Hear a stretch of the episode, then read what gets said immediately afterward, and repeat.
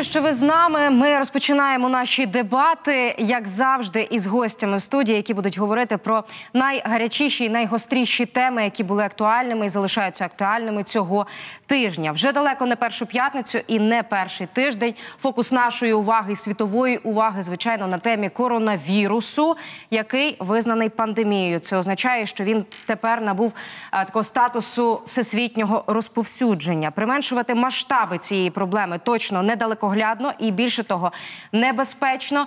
Ми розуміємо, в якій зараз ситуації знаходяться е, всі країни світу, і Україну ця доля теж не обійшла. Чи може ситуація з коронавірусом разом з тим бути зручною для українських політиків, які можливо мають на меті проштовхнути в горлянку українському суспільству деякі рішення, які є резонансними, які є абсолютно неприпустимими і можуть стосуватися, ну до прикладу, війни на Донбасі? Такі, от у нас дві сьогодні надважливі теми, і на них будуть дискутувати гості моєї студії. Я представляю Ладу Булах, народну депутатку України, фракція Слуга народу, членкиню комітету Верховної Ради України з питань здоров'я нації, меддопомоги, медичного страхування. Вітаю вас. Ярослав Юрчишин, народний депутат України, фракція «Голос», перший заступник голови комітету Верховної Ради України з питань антикорупційної політики, е, теж гість нашої студії. Ярославе, і вас вітаю.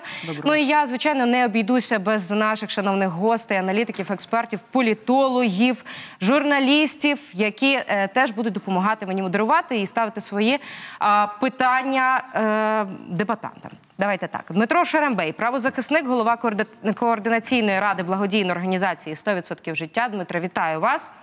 Олег Саакян, політолог. Олеже, дякую, що з нами.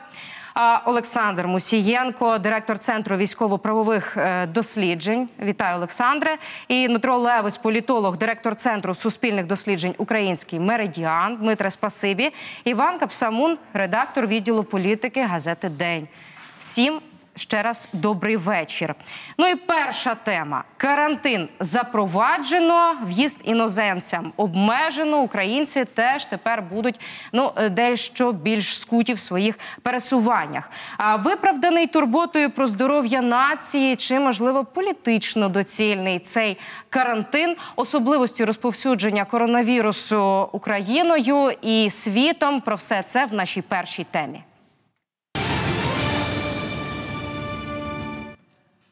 Що стосується статистики, то у нас вона нібито найкраща в світі. Ну і завдання зробити так, аби нічого не погіршилося, заявив сьогодні голова держави Володимир Зеленський і скликав екстрене засідання РНБО через нові виклики від пандемії коронавірусу. Водночас маємо першу померлу людину в Україні. 71-річна жінка з Житомирщини. На загал станом на ранок п'ятниці кількість померлих від пневмонії у світі перевищує 4700 людей. Відсоток тих, хто одужує, теж доволі високий. А якщо е, говорити про Україну, то у нас було три зафіксовані такі випадки. Це офіційні дані, які у нас є. Ну а подробиці в сюжеті моїх колег. Карантин, заборона на експорт та обмеження на в'їзд. Україна готується по всіх фронтах. Всесвітня організація здоров'я вже оголосила коронавірус пандемією, себто всесвітньою епідемією. На тлі швидкого поширення хвороби в Європі українські урядовці вирішили у довгу шухляду механізми протидії вірусу не відкладати і діяти на випередження, запровадивши ряд кроків для попередження стрімкого поширення хвороби в Україні. Просимо всіх вас проспілкуватись зі своїми батьками, бабусями, дідусями. По максимуму обмежити пересування їх, як е, заборонити це 100% подорожі за межі країни, і по максимуму обмежити пересування на території країни. Самоізоляція або перебування в своїх житлових будин- будинках це найкращий засіб профілактики сьогодні людей похилого віку, особливо людей, в яких є хронічні е, хвороби старшого віку. Це велика група ризику.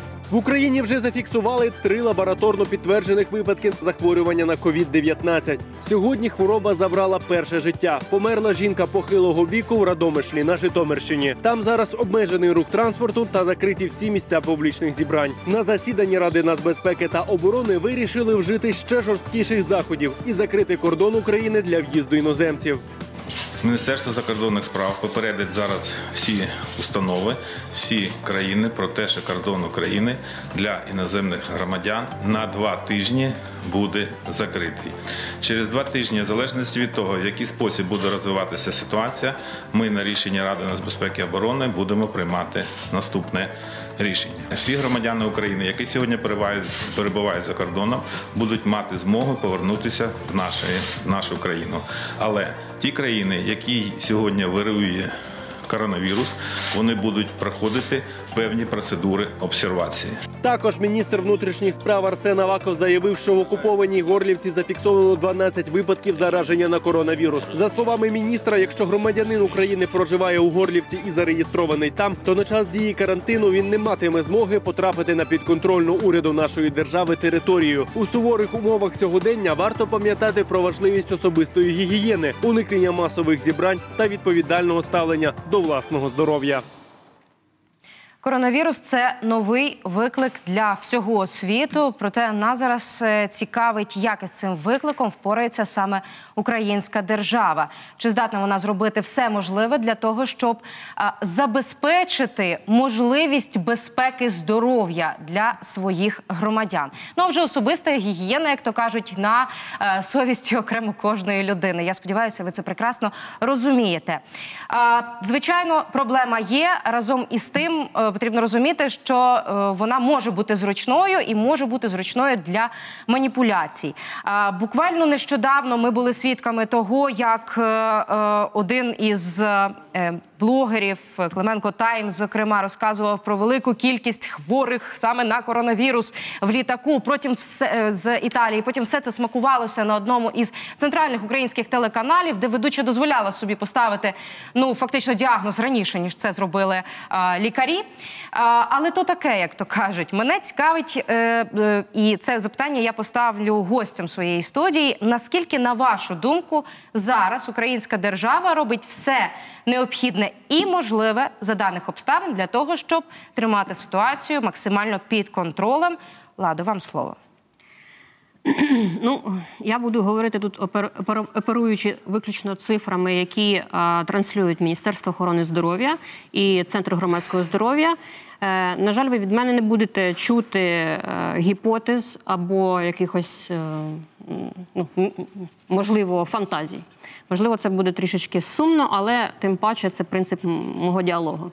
На сьогоднішній день в Україні направду зафіксовано три випадки підтвердженого лабораторного в центрі громадського здоров'я, який володіє на сьогоднішній день єдиним місцем, де можна проводити ПЛР полімеразну ланцюгову реакцію. Це прямий виявлення вірусу безпосередньо в біологічній рідині, безпосередньо в крові пацієнта, не експрес-тест, тому що багато маніпуляцій. Те, що експрес-тести, вони велика похибка, там невідомо насправді який діагноз. Це дійсно підтверджені три випадки. У мене немає аргументів і приводів не довіряти головному санітарному лікарю України. Віктора Ляшка я знаю як мінімум років п'ять. Е, Крім мене, багато інших лікарів і, і працівників в сфері, в сфері громадського здоров'я, і навіть в санепідемстанції, в якій він працював, е, від, про нього відгукуються дуже фахово. І це людина, яка не буде приховувати факти, якщо вони інші. Сьогодні я з ним також мала розмову. І він дуже відкритий до комунікації. І навіть е, ось перші новини про, на жаль, летальний перший летальний випадок від коронавірусу. Я також дізналася від центру громадського здоров'я, а потім вже від Міністерства охорони здоров'я. Тому на сьогоднішній день я впевнена, що це правдиві цифри. Окремо це підтверджує. е, Діагностика е, в Британії, в Лондоні, де направлено центром громадського здоров'я 10 негативних випадків і один позитивний для пере, перевірки. І знову ж таки іншого рівня діагностики цих ем, ем, е, ну, е, е, елементів крові, і на 100% було від'ємні результати цих 10 від'ємних тестів. Тобто це говорить все ж таки про те, що існуючі тести в Україні вони досить ефективні і не містять великої похибки. Е, Дивіться, Ладо, хотіла б зразу уточнити, мова не йде про якусь там недовіру офіційним посадовим особам, які представляють нам інформацію про підтверджені випадки коронавірусу в Україні. Мова йде і, зокрема, про те, наскільки у нас є можливість дійсно дослідити статистично рівень зараженості так України по факту її населення цим а, вірусом новим для світу. А, Ярославе, до вас запитання. Е, ну, взагалі, е, наскільки Україна е, виявилася готовою до нового виклику, саме до пандемії, до нової хвороби, яка поки що я нагадаю, не має ні е, вакцини, ні якогось, якщо не помиляюся, специфічного лікування. Е, От світ підкидає нові виклики. А як ми взагалі? Ну, я хочу сказати, що фактично провальний перший етап, а, пам'ятаєте цю хаотичну комунікацію, незрозуміло що, незрозуміло як. В принципі, зараз стабілізувався, і ми вже чітко розуміємо, що після призначення заступника міністра головним а, лікарем.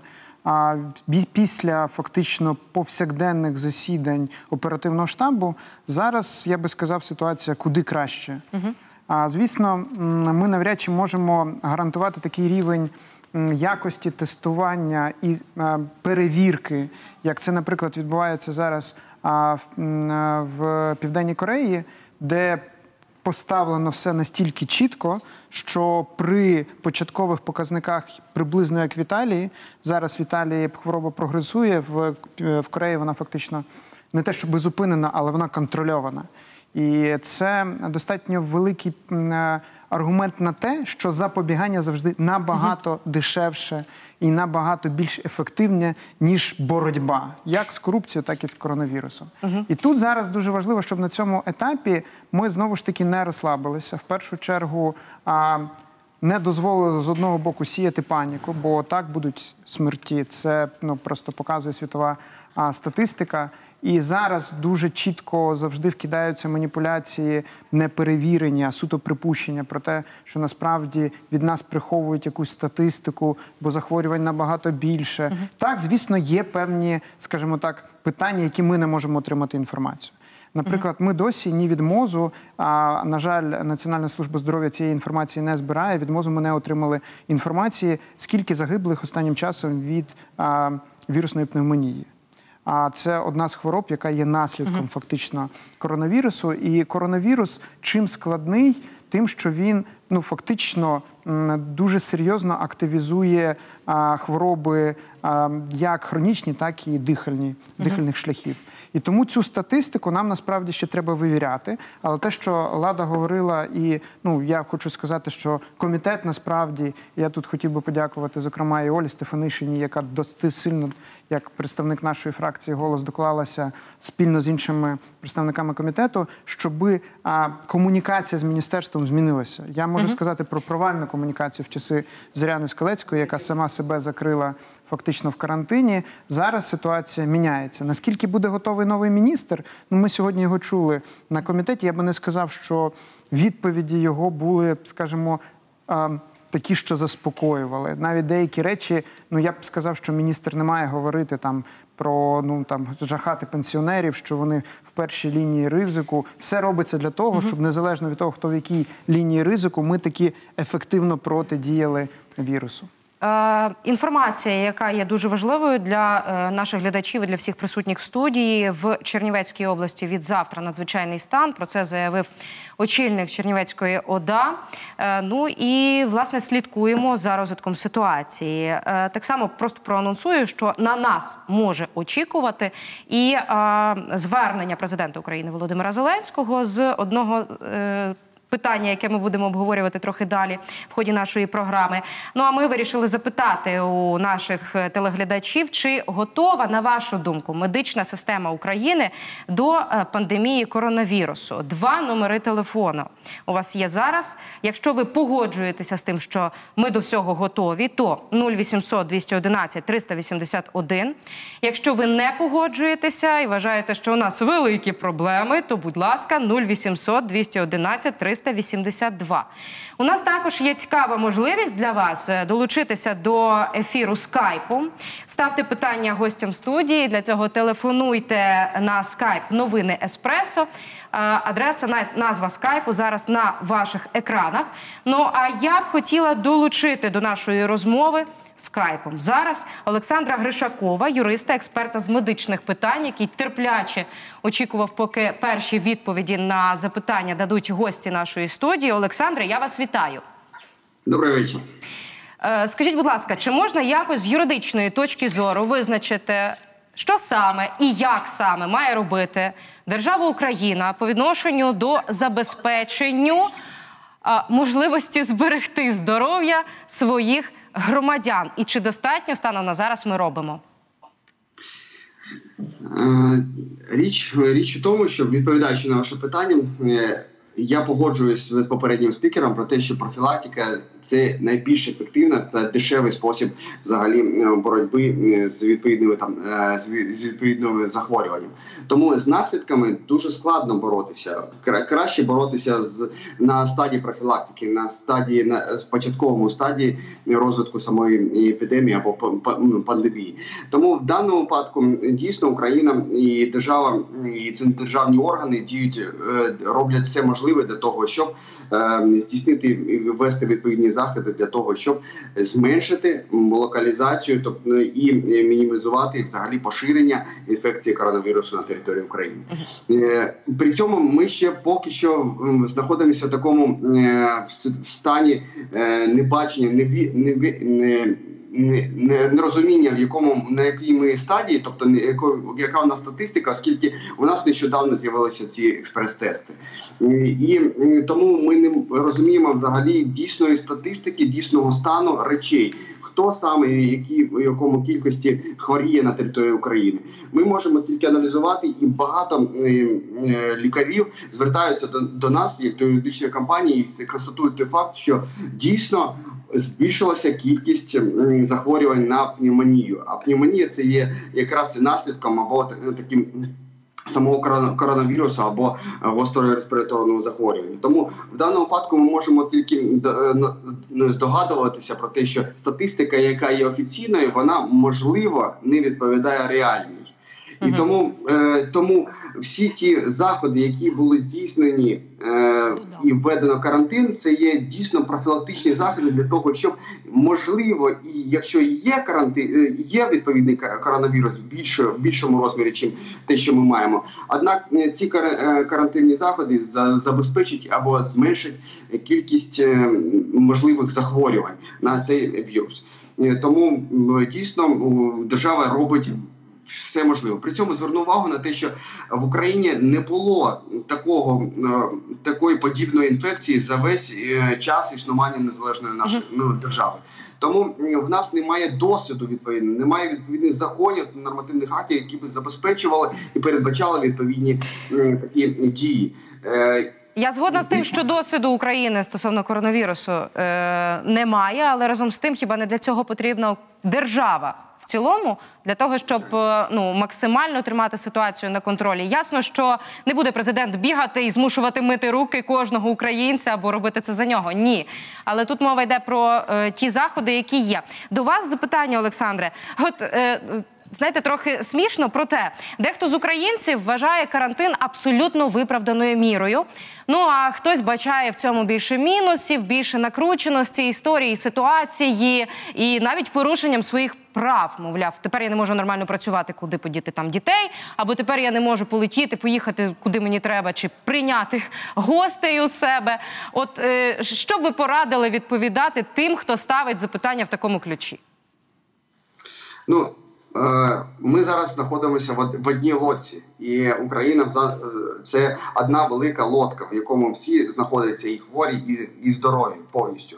І е, можливість захворіти здоровому це дуже є велика вероятність. Тому е, я би звернув звернувся би до, до таких осіб, які скептично відносяться до дій держави щодо введення карантину, і звернувся до того, що необхідно набратися терпіння е, та е, ну, пройти цей шлях. Він буде. Я ну я я надіюся, що він буде недовгим, е, і ми поборемо цей, е, цей недух, е, цю нечисть, і ми будемо скоро відкриємо всі картони та будемо працювати в штатному режимі. Тому це буде так. Не, не, не дякую, пане Олександре. Олександр Гришаков, юрист-експерт з медичних питань, був на зв'язку скайпом з нами. Ну а зараз ми переключаємося на термінове звернення президента України Володимира Зеленського. Дивимося, слухаємо уважно. 12 тисяч місць в інфекційних стаціонарах. Є близько двох тисяч лікарів, інфекціоністів та більше п'яти тисяч середнього медичного персоналу. Вживаються заходи, щоб максимально підвищити спроможність лікарень приймати необхідну кількість пацієнтів для інтенсивної терапії. Проводяться переговори з міжнародними партнерами щодо надання гуманітарної допомоги, серед іншого медичного обладнання. Митниці України доручено здійснювати оформлення таких вантажів швидко, не більше ніж за один день. Державною службою контролю за якістю харчових продуктів буде посилено контроль за системою водопостачання та водовідведення. Національний банк України погодився підтримати мою ініціативу та розробити програму заходів щодо кредитної підтримки бізнесу та населення України. Людей похилого віку, особливо які мають хронічні захворювання, я дуже дуже прошу залишатися вдома. Як показує світовий досвід, а особливо досвід Китаю, де вірус вже істотно пішов на спад, ефективніший спосіб боротьби бути вдома. Окрема увага приділена здоров'ю наших військових. Вони будуть максимально забезпечені та захищені. Вони захищають нашу країну від вірусу посягання на наші території. Ми захистимо їх від усіх інших вірусів. Я також хочу подякувати кожному українському лікарю за щоденну самовіддану роботу, так само як наші військові на передовій. Ви захищаєте життя мільйонів українців.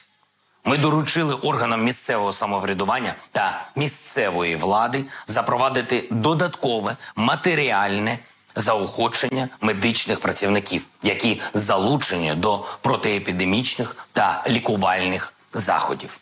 Також хочу відповісти окремим політикам. Якби ми боялись думки суспільства, боялись мітингів, ми б не відкривали вулицю банку. Тимчасова заборона масових заходів це не посягнення на конституційне право на протест, це турбота про здоров'я українців. Нехай ситуація стабілізується, захворювань буде менше, захворюваність в цілому піде на спад, і тоді будемо мітингувати собі на здоров'я. Особисто від мене прохання до керівників підприємств по можливості дозвольте своїм працівникам працювати вдома дистанційно. Особливо мова про тих, у кого є діти і немає з ким їх залишити через карантин у школах та дитячих садочках. Від кожного з нас дуже багато залежить. Кожна людина, у якої проявляються навіть легкі симптоми захворювання, повинні самоізолюватися протягом як мінімум семи днів та обов'язково звернутися до сімейного лікаря. Допомагають прості речі мити руки з милом ретельно і більше 30 секунд, користуватися дезінфектором, вітатися, не тиснучи руки та не цілуючи у щоки один одного, тримати дистанцію в один метр. Слід пам'ятати, що гречка, сірники і туалетний папір не рятують від коронавірусу.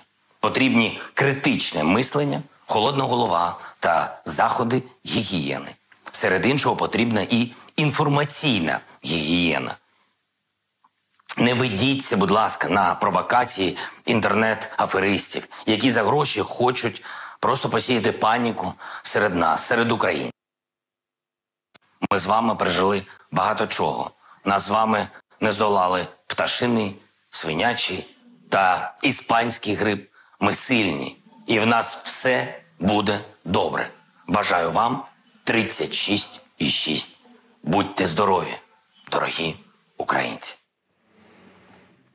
Всі посміхнулися насправді позитивно. Все це виглядає. Дякуємо президенту за побажання здоров'я. Йому того самого і бажаємо. Е, ну що ж, про враження зараз від е, ну власне цього звернення воно є дійсно терміновим. Воно здебільшого стосувалося ситуації по коронавірусу, по тим заходам, які зараз впроваджує українська держава. У нас є обмеження авіасполучення, є обмеження на в'їзд іноземцям про те, як українці можуть повернутися в Україну, ну потрібно шукати певні альтернативні е, шляхи. Вочевидь, я б хотіла зараз по можливості поставити запитання Дмитру Шерембею, гостю цієї студії, е, людині, яка ну насправді постійно перебуває в е, медичній тематиці, і Дмитре. Як вам е, зараз е, все таки українська держава в е, ролі того, хто має забезпечити елементарні якісь от е, там можливості зберегти здоров'я українцям в умовах коронавірусу. І е, чи в принципі може президент України рекомендувати такі напівмедичні якісь речі українцям? Ну, самое первое позитивное из этой всей истории – это в Украине ну, впервые в политике здоровье людей становится приоритетом номер один. И для нас это очень важное открытие вообще в принципе, что политики об этом могут говорить, закрывать границы, а, давать дополнительные ресурсы. Почему? Потому что в Украине живет полтора миллиона человек с вирусом, э, ой, э, с гепатитом С, вирусное заболевание, 240 тысяч с вирусом иммунодефицита, с туберкулезом, с другими заболеваниями. И границы никогда не закрывали. Я рад, что вообще вся история в мире с коронавирусом каким-то образом хоть какую-то трезвость им приносит. Что система здравоохранения – это не экспериментальная площадка. Здоровье людей – это не, не вопрос гадания. Это очень понятный, предсказуемый mm-hmm. результат, что люди будут умирать. В Украине каждую минуту умирает один человек от заболеваний разных по причине, что нет технологий, ему доступны выздоровления. Каждую минуту. Mm-hmm. Мы в этой студии будем час двадцать где-то. Да, это примерно 80 человек умрет. Не один. Я сожалею, что умер человек. Но я в то же время четко осознаю, что система здравоохранения должна иметь вообще другой вид. Политика должна иметь другой uh-huh. вид. И если жизнь становится приоритетом номер один, знаете, когда бы мы были готовы? Вот мы сейчас не готовы. Мы сейчас тушим пожар. Вот давайте представим через год, когда пройдет второй этап реформы, что бы у нас было. У нас была бы электронная система учета всех данных во всей системе здравоохранения, и мы не гадали бы здесь о статистике. Система сама бы ее показывала. Кто mm-hmm. от пневмонии умирает, от температуры, от других. И не надо будет гадать, один человек либо два. У нас бы скорые приезжали, оплаченные государством, и мы попадали бы в больницы, которые оплачивало бы государство. У нас бы все практически необходимое в данной ситуации гарантированно бы работало на то, на предупреждение, на профилактику. То ви кажете про те, що в разі, якби коронавірус прийшов в Україну за уже через запровадженої да, другої год, да. Е, другого цього кроку е, медичної реформи, було б значно легше, і ми б зберегли да, більше но життів. есть еще важные политические вещи. Угу. Существует простая практика, всемирная. Страна минимально должна тратить 5% ВВП на здравоохранение. Мы не тратим. Коронавирус должен вернуть мозги всем депутатам, аппарату президента, кабинету министров, даже не для того, чтобы мы сейчас мыли руки, чтобы мы через год не хоронили людей и через два не хоронили. 5-7% страна должна тратить на сохранение здоровья. Мы так, мы больше тратим на силовиков. Е, чи може ситуація з коронавірусом зараз звернути увагу тих, хто е, трохи її розсіяв, до теми великого знака питання над другим етапом медреформы с 1 квитня. Мы вот сейчас вернулись с Комитета здравоохранения. Здесь были те, которые там присутствовали. Это очень важный вызов, потому что осталось две недели до ее, как это сказать, начала полномасштабного. И делаются максимальные попытки а, членами бывшей партии регионов и вообще в принципе коррупционных групп остановить реформу здравоохранения. По одной простой причине. Украинцы из своего кармана ежегодно теневых платежей в систему здравоохранения приносят больше 50 миллиардов.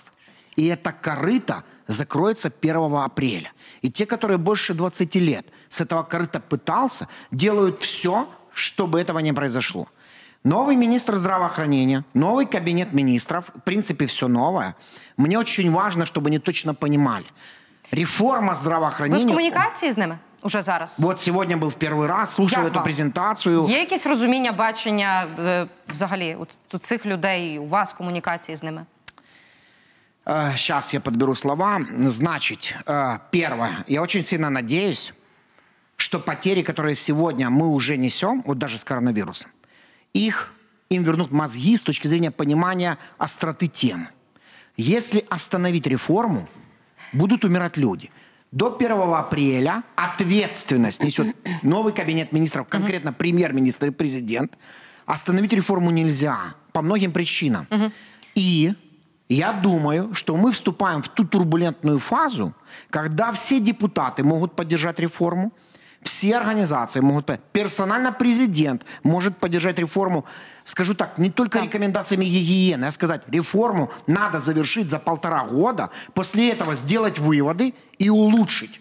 А не в середине этой реформы что-то, э, как это сказать, видоизменять. Это самый простой сценарий реализации. Щойно ми почули, як до нас звернався наш президент. А який досвід є е, в інших країнах на зв'язку із студією Євгеній Луценко, мешканець Парижа. Євгенію, я вас вітаю. Ви з нами? Вітаю вас, так я з вами.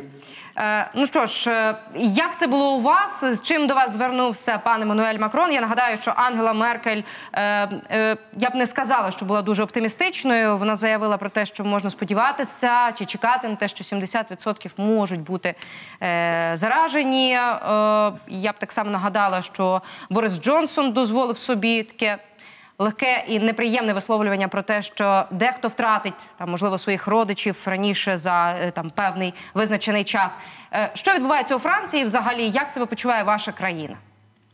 Е, У Франції взагалі атмосфера загальна вона не змінилася. Якщо просто прогулюватися містом, то е, сам, самі ознаки того, що відбувається, можна побачити тільки декілька людей, які ходять в масках. Але навіть в період, коли коронавірусу немає, також можна побачити людей, е, які, які ходять в масках. Ну звісно, зараз е, їх кількість більша.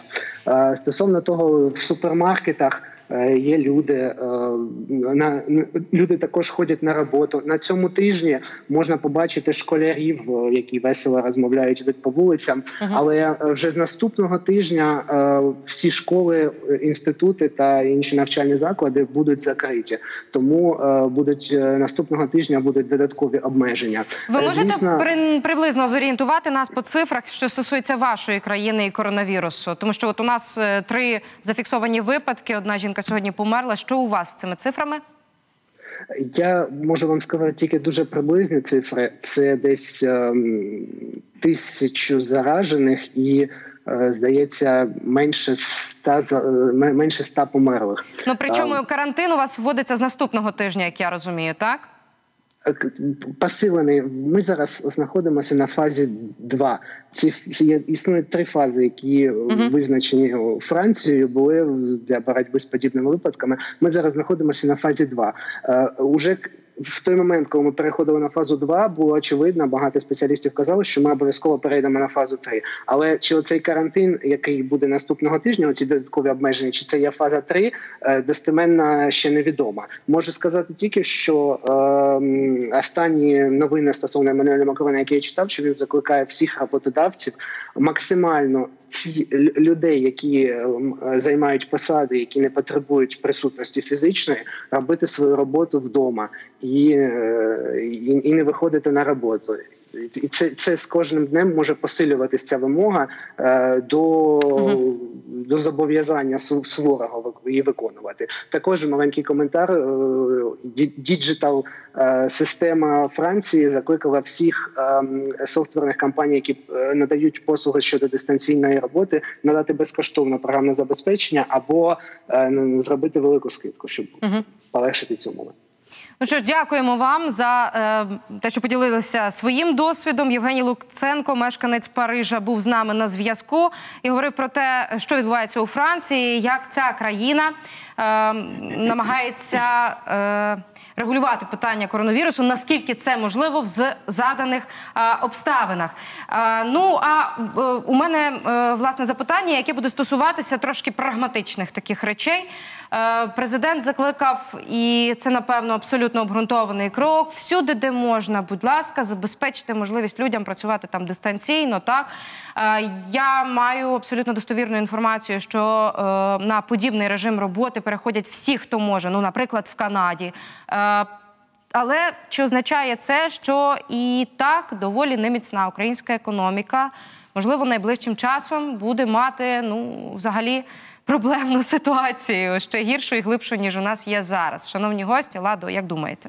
Е, Я все ж таки хочу е, згадати про статистику, яку сьогодні навілюють. Я хочу сказати, що е, незважаючи на те, що в Україні 5 років немає санепідемстанції, вся її структура це 800 майнових комплексів, 17 тисяч персоналу, тисяча епідеміологів, дві тисячі інфекціоністів продовжують працювати. Її фінансування на рік нам обходиться в півтора мільярди гривень. Вони ведуть електронну систему Еліса, де цілодобово потрапляють всі випадки всіх інфекційних захворювань. І коронавірус м, нове, да, нове інфекційне захворювання також вже фіксується. Тому е, на сьогодні в Україні все ж таки є електронна е, швидка оперативна модель збору інформації, яка акумулюється в центрі громадського здоров'я і вже даються рекомендації для Міністерства охорони здоров'я. І щойно я отримала інформацію від Міністерства здоров'я про те, що підготовлено новий законопроект. Будуть просити нам або подовжити пленарні засідання, або додатково організувати це засідання, можливо. В понеділок не мені не відомо, але законопроект підготовлено. В принципі, там е, все, що пропонується карантином, але все ж таки у вигляді законопроекту. Що найголовніше, це спрощення процедури закупівлі товарів робіт або послуг з метою е, придбання всіх необхідних е, послуг або товарів для того, щоб ми мали можливість боротися з коронавірусом. І в першу чергу це тест системи. Я хочу сказати, що сьогодні всі послуги е, всіми структурами, які роблять закупівлі, МОЗ безпосередньо їх не робить, але є А чому і- і е, вони купуються розум запитання? Так. Чому нам потрібно приймати окремий е, закон для того, щоб держава могла Насправді всі державні закупівлі робляться дуже просто уніфіковано через електронну систему Прозоро. В даному випадку ми маємо дуже е, не просто дуже, а найшвидше придбати ті речі, яких на сьогодні або не вистачає, або фізично їх ніколи не було і немає. І для того е, це запроваджується. І не буду на всьому зупинятися, але тут так само пропонують максимально всім працювати з дому. І найголовніше для мене невідомо, який же все ж таки алгоритм, але пропонується чіткий алгоритм примусової ізоляції та самоізоляції та від, відповідальності за недотримання умов карантину. Е, Це те, що я можу повідомити тут зараз. Е, Що саме мається на увазі? Чи це буде адміністративна або кримінальна відповідальність за те, що людина на вулиці? Не думаю, але все ж таки той карантин, який сьогодні запроваджений, я хочу тут сказати, що це декларація. Ми всі бачили сьогодні наше метро. Мільйони людей в метро, в громадському транспорті. Е, Так не має бути. Волонтери повинні е, працювати. Ко- Кожної хвилини стояти і пропонувати людям не виходити з дому, не виїжджати з своєї вулиці, лишатися вдома. Е, І не, не просто за- заявою там десь або на ліфле, ну, на Я з вами абсолютно на- тут згодна. Проте знову ж таки повертаючись до економічного Так. стану нашої країни і е, фінансового добробуту наших громадян, люди ну банально не мають можливості залишитися вдома. Коли потрібно зробляти на життя, бо дуже часто там лікарняні відпустки, подібні речі, форс-мажори це неоплачувана історія. А якщо оплачувана, то збитки мають підприємства, і це теж абсолютно логічна штука. Ну тобто, що тут Е, Я робити? хочу сказати, що кожен з нас щодня робить вибір, як йому прожити цей день. І кожен з нас повинен зробити вибір, чи я можливо дійсно принесу збитки своєму підприємству, на якого працюю, або особисто собі, якщо я фізична особа підприємець або бізнесмен, але я збережу своє життя і в першу чергу, можливо, не тільки своє, тому що якщо людина інфікована, вона миттєво може розповсюдити інфекцію серед своїх і дітей, і е, родичів похилого віку. Це по-перше. По-друге, вже світ і всі економіки практично навіть всі крупні бізнеси почали свої втрати. На ранок я ці- цією інформацією цікавилася. Як на мене, це неминуче, А, але рішення все ж таки вмотивовувати всіх працедавців. До речі, держава зробила це рішення сьогодні, і всі органи виконавчої влади, центральні органи виконавчої влади, дозволили своїм фахівцям працювати з з- Від завтра вони можуть виконувати свої функції з дому. І в- Приватні підприємці складніше, але все одно настійливо їм будуть радити відмовитися від е, ну, е, роботи в офісах. Е, Дуже на часто е, постає теза про те, що е, коронавірус це е, перший етап такої всесвітньої глибокої економічної кризи, доволі циклічного процесу, який відбувається там раз на е, певний термін часу. Е, Наскільки до нього готова Україна? Це вже друге запитання. Ярославе, повертаючись до теми української економіки і коронавірусу, е, який може її ще більше підкосити, що робити з цим? Е, Я повернуся до питання, просто відреагую на те, що говорив е, е, Дмитро. Дмитро говорив про те, що послуги оплачені державою. Ну, дуже чітко треба розуміти, що оплачені нами, тому що це наші податки. І тоді дуже важливо, що спрощувати закупівлі обов'язково треба, але їх треба знайти механізми контролю, а, прозорості. Чому? Тому що ми пам'ятаємо цей свинячий грип та міфлю, який досі гниє в держрезерві.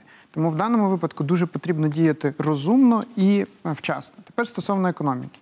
Так, удар буде.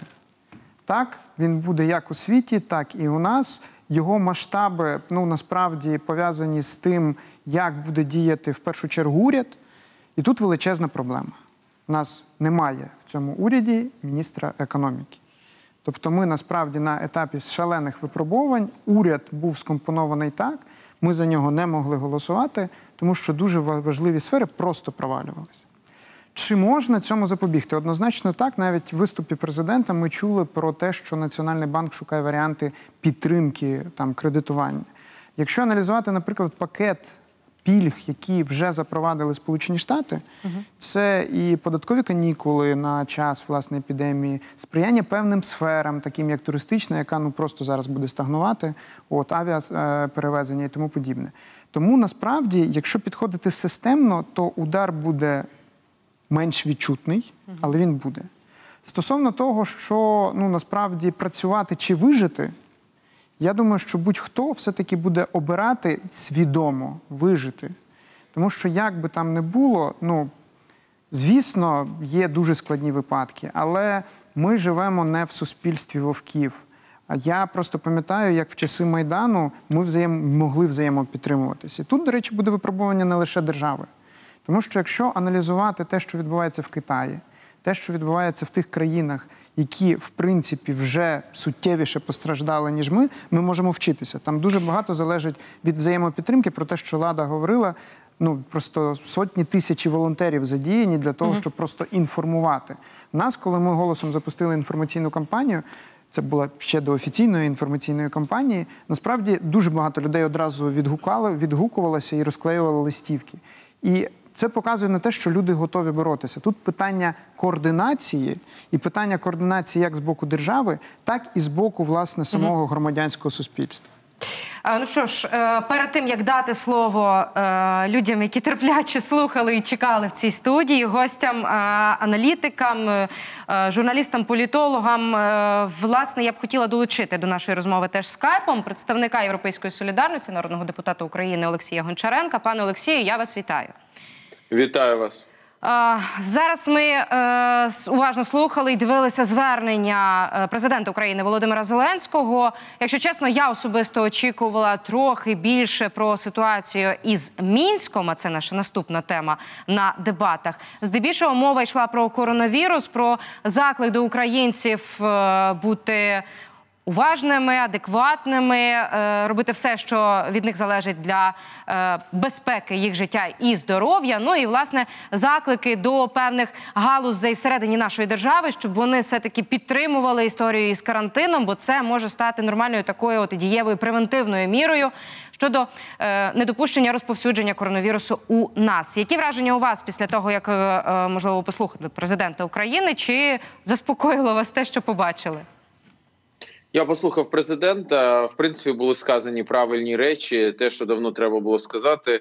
На жаль, е, коли він розповідав про те, що в нас ось будуть експрес-тести. Ну, вибачте, а що заважало їх зробити набагато раніше? Чому сьогодні в місті Одесі, з якого я включаюсь, немає жодного тесту? Жодного тесту немає. Коли він каже, що в нас тільки троє захворівших, вибачте, хто це знає, якщо в країні немає тестів? І це абсолютно можна було зробити вже скоро два місяці, як весь світ знає про епідемію.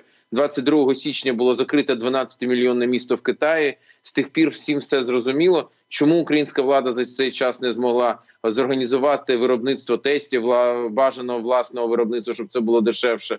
Чому українська влада він сьогодні сказав в зверненні, що при в разі потреби будуть виділені кошти на додаткове медичне обладнання? Я так маю, думаю, що мова йде про штучну вентиляцію легенів, бо саме по легенях б'є цей вірус, і це є найбільша його небезпека. Але що заважало все це зробити набагато раніше? І чому взагалі нічого не було зроблено? Чому до середини до початку вірніше березня чим завгодно займалися, крім цього? Три тижні тому Європейська солідарність, наша фракція ініціювала позачергову сесію Верховної Ради. Е, Одне, одне з питань, найголовніше це боротьба з коронавірусом. Я дякую колегам з фракції Голос, колегам з фракції Батьківщина і 15 слугам, які на підписали це звернення, але ми набрали всього там 96 підписів і сесію не оголосили. Але коли затребувалося помінятись там місцями міністрів і, і або відібрати стільця в рябошапки, то вони ось так за секунду скликали позачергові сесії. Чому ми до сих пір не розглянули питання по коронавірусу, не спростили тендерні процедури, не відмінили е, на митниці, наприклад, там ПДВ на ввезення е, медичне обладнання необхідне для боротьби з коронавірусом і захворювань. Ну тобто, прості елементарні питання за ці три місяці Україна експортувала тисячу тонн масок.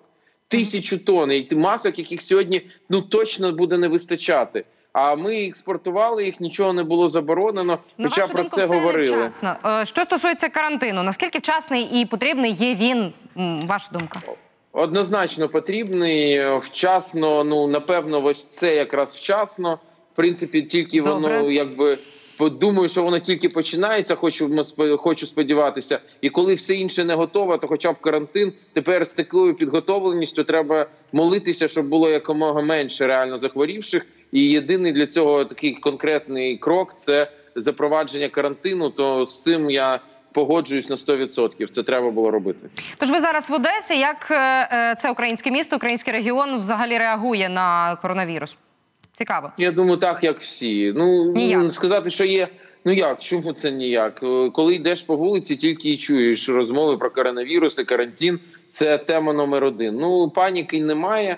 Я б не сказав, що щось виносять там прямо всі продукти з супермаркетів. Такого я не бачу. Е, люди, ну в принципі, більш-менш якби спокійні, але при цьому я вам називаю речі своїми іменами. Жодного тесту в Одесі сьогодні немає. Тендерні процедури по закупівлях необхідного обладнання йдуть тільки зараз. Це те, що вже купує місцева влада, тут міські ради і так далі. Але це все мала зробити держава. На жаль, вона не змогла цього зробити. Ну і до вас останнє запитання, Олексію. Е, Як думаєте, чи е, дає тема коронавірусу і карантину в Україні взагалі тло для якихось маніпуляцій, можливо, на політичному рівні? Ну ось ви знаєте, зараз Зеленський сказав в зверненні, що я хочу сказати, мітингуйте потім собі на здоров'я. Ну тоді ти звертаєшся. Ну я маю на увазі Зеленський, звертаєшся до людей, що зрозумійте все. Ну тоді давай і ти зроби крок. Наприклад, не треба в момент карантину приймати принципові рішення, наприклад, щодо того, що якщо вони роблять зараз в мінську катастрофу, просто катастрофу, коли ставлять Україну на один щабель званими ЛДНР і починають фактично прямі перемовини з ними. Так може тоді і не треба такі речі робити. І якщо він каже, що не треба заробляти на війні і на здоров'ї людей, так політичні бали теж на цьому не треба заробляти, і не треба використовувати такий момент, штовхаючи людей до акцій протесту, які дійсно сьогодні не потрібні були карантин. Але нащо ж ви тоді таке робите? Нащо ж ви робите такі кроки, які штовхають людей до цих акцій протесту? Так, дякую, Олексію. Олексій Гончаренко, народний депутат України, фракція Європейська Солідарність з Одеси, був з нами на зв'язку з Кайпом. Ну а я нарешті даю слово нашим е, гостям студії. Е, будь ласка, Іване. Дякую, добрий вечір. Ну, вже абсолютно всім зрозуміло, що це є викликом для всього світу і, звичайно, для України. Там буквально останні новини про те, що Трамп ввів е, надзвичайний стан Сполучених Штатах Америки. Сьогодні була заява очільника ВОЗу про те, що епіцентр небезпеки перенісся в Європу. І тут якраз ми можемо е, в тому числі спостерігати, як кожна країна от бореться з цим викликом. Да, і зрозуміло, що в Україні, окрім того, що у нас багато сфер є нереформованими, знаходяться в деякій мірі в такому архаїчному стані, е, ще більший цей виклик буде для нас е, проблемою. Е, Ми можемо, наприклад, спостерігати і бачити статистику. Там, ну я дивився, наприклад, в Німеччині виявлено коронавірус не менше, ніж у Франції, але там померлих є набагато менше. Тобто ми бачимо, що певні країни справляються десь краще, десь гірше, і це каже про те, що в якому стані знаходиться їхня охорона здоров'я. В нашій країні, звичайно, що тут є велика проблема, і, до речі, це е, виклик не тільки і проблема не тільки чинної влади. Якщо дійсно ця е, медична реформа була проведена в попередні роки, то сьогодні, напевно, ми зустрічали оцей виклик з в іншому стані. А виходить так, що сьогодні ця система знаходиться в стадії реформування. Е, Відповідно. Все це ще більше створює для нас проблеми.